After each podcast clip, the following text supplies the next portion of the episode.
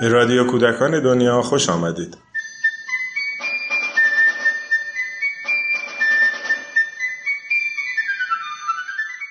سلام.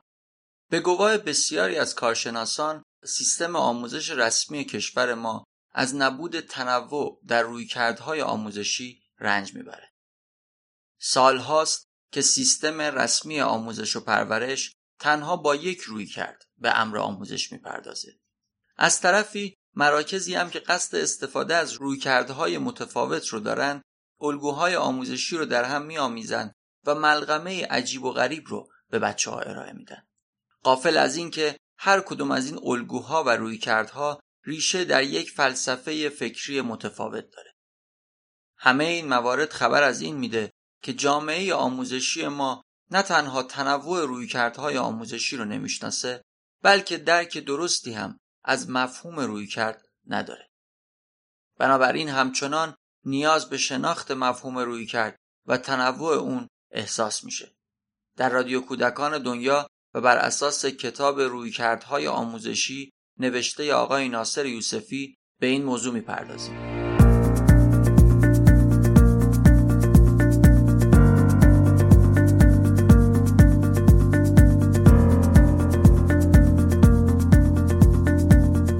هر قسمت خانم هایده حسینزاده بخشی مربوط به یک رویکرد عمده آموزشی رو با شما در میان می‌ذاره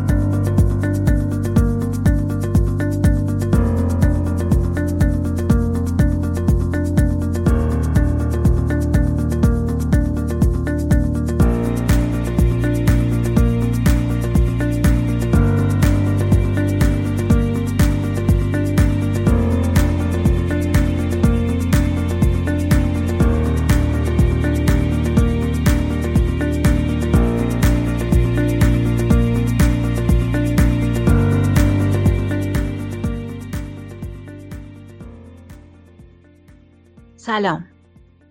بسیاری از متخصصین تعلیم و تربیت در حوزه شناختی اساس روش های آموزشی خود را بر آزادی می دانند. و یا حداقل اینکه با این شعار کار خود را آغاز کردند. اینکه کودکان در فرایند آموزش باید آزاد باشند اما مسئله مهم این است که تمام نظام های آموزشی شناختی نسبت به رفتارنگرها آزاد بودند. اما به نوعی هیچ کدام از روش های شناختی نتوانست به مفهوم واقعی به آزادی در آموزش دست پیدا کند. تقریبا تمام این نظریه پردازها از آزادی بیقاعده به عنوان هرج و مرج یاد می کنند.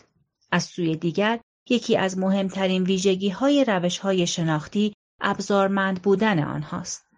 روش منتصوری کاملا مبتنی بر استفاده از ابزار است و روش گاردنر نیز بدون ابزار تقریبا به خوبی پیش نمی رود.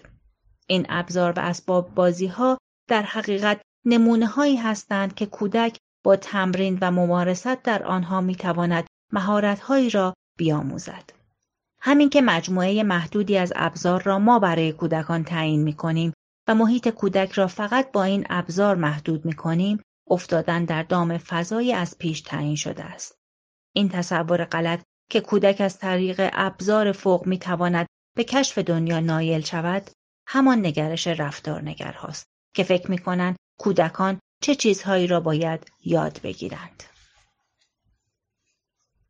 به عبارت دیگر کودک فقط آزاد است تا کارهای تعیین شده و مهارت‌های مشخص شده را در زمانهای مختلف انجام بدهد و اگر دوست نداشته باشد آزاد است که برای مدتی آن کار را انجام ندهد ولی به هر حال باید آن مهارت را بیاموزد. تنها امتیاز این رویکرد نسبت به رفتارنگرها این است که فقط کودک وقت دارد تا با آهنگ خود به نتیجه برسد.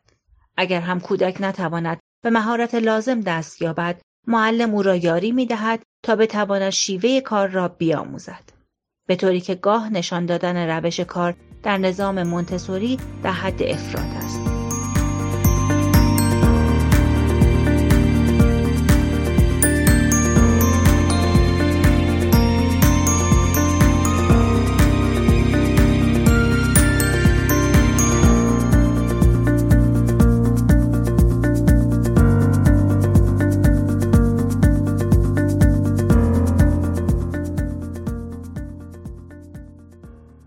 های شناختی نیز مانند رفتارگراها به نتیجه نهایی فکر می کند و کودک را مستقیم و غیر مستقیم به آن نتیجه هدایت می کنند.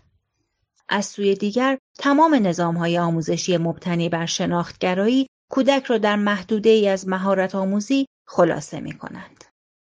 یعنی تکنیک و روش مهم است. به همین دلیل از کودک انتظار می رود تا همین تکنیک ها را بیاموزد و کودک موظف به آموختن این روش ها می شود. در این فرایند دو نکته بسیار ظریف وجود دارد. اولین نکته این است که محتوا در روش رفتارگرایی تبدیل به تکنیک در روش شناختی شده است. ولی در هر دو الگوی آموزشی چه محتوا و چه تکنیک باید آموخته شود. دومین نکته مفهوم اجبار در رفتارگراها در الگوی شناختی تبدیل به انجام وظیفه شده است و کودک موظف است که کاری را انجام بدهد. یعنی کودک موظف است دستهای خود را بشوید. موظف است ها را بچیند. نقاشی ها را رنگامیزی کند و سندلی ها را بی سر و صدا سر جای خود بگذارند. در عین حال تعریفی که بسیاری از این کارشناسان از های زندگی دادند بسیار ساده انگاران است. برای مثال حتی گاردنر نیز ها را در حد مسواک زدن، کادوپیچی هدیه، روش سرفه کردن و شماره گرفتن تلفن می‌داند. شناختگراها و سرآمد آنها چون الگوی مونتسوری و یا والدورف به نظم رایج در مراکزشان بسیار خورسندند و به ظاهر بچه ها در این سیستم بسیار منظم هستند. در تمام منابع مونتسوری نظم یک اصل مهم در تمام حوزه هاست.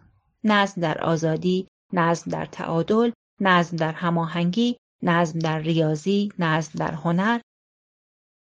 در مراکز مونتسوری همه چیز در جای خاص خود قرار می گیرد و هیچ نوع تغییری قابل قبول نیست. در این حال تقریبا تمام متخصصین شناختگرایی رسما با تخیل و فانتزی مخالف هستند و مدافعین این سیستم تخیل را مانع رشد منطقی کودک می دانند. آنها از خلاقیت حرف می‌زنند اما از تخیل صحبتی نمی آورند و خلاقیت را مبتنی بر زندگی منطقی و واقعی می دانند. حتی گاردنر که به نوعی مترقی ترین نمونه شناختگراهاست هنر و تخیل را به عنوان هوش مطرح نمی کند. در هوش موسیقایی نیز بیشتر به ریتم و از حرکت و هماهنگی توجه دارد. مونتسوری حتی هنر را در حد یک کار به ظاهر تفننی تنزل می دهد. هنر در این روش در حد الگوبرداری، کپیکاری و رنگامیزی معرفی می شود. آفت کپی کردن در نقاشی و رنگ کردن شکلها که بخش بزرگی از مهدها و مدارس دنیا به آن مبتلا هستند محصول این سیستم فکری است چرا که در این دیدگاه هنر و نقاشی نیز یک مهارت است و از کودک انتظار می رود تا این مهارت را نشان بدهد. به دنبال همین دیدگاه است که در مراکز شناختگرایی خواندن افسانه ها، قصه های تخیلی، تصویرهای فانتزی و شعرهای غیر آموزشی منع می شود.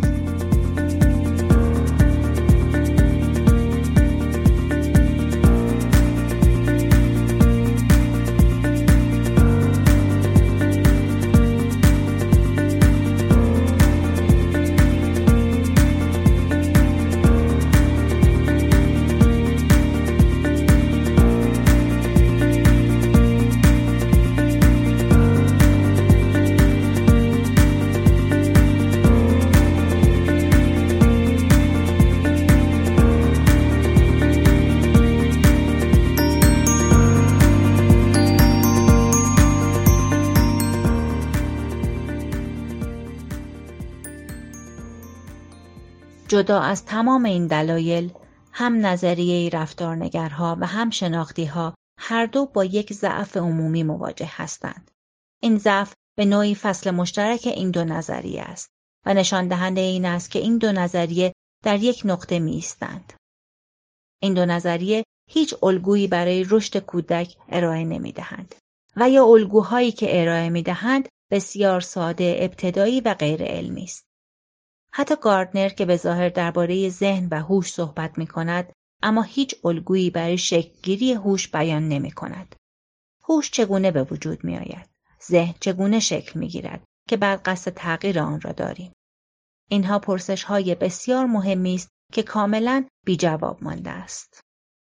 رفتارنگرها اشاره می کنند که می خواهیم رفتار مطلوب را به وجود بیاوریم. اما این رفتار مطلوب چیست؟ چه کسی و یا چه کسانی این رفتار مطلوب را تعیین می کنند؟ آیا هم عقیده بودن گروهی از کارشناسان کافی است؟ و یا وقتی شناختگرها از مهارت‌ها صحبت می کنند باید دید که به راستی این مهارت‌های پایه چیست؟ آیا مهارت‌های پایه در همان ابزار مونتسوری خلاصه می شود؟ اگر ما الگوی رشد نداشته باشیم چگونه می توانیم کودکان را در مسیر مناسب هدایت کنیم و اصولا این مسیر چیست؟ چشمانداز چیست؟ با تمام این نقطه ضعف ها بود که ژان پیاژه یکی از دقیق ترین و علمی ترین الگوهای رشد را به دنیا معرفی کرد.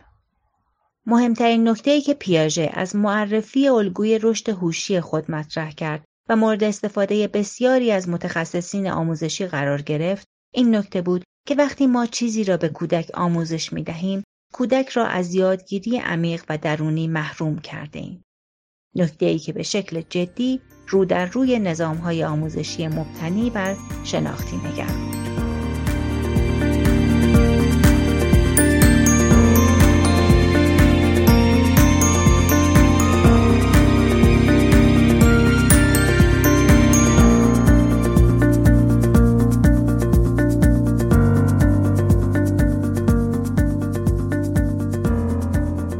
برای اطلاعات بیشتر می توانید به کتاب رویکردهای آموزشی نوشته آقای ناصر یوسفی مراجعه کنید.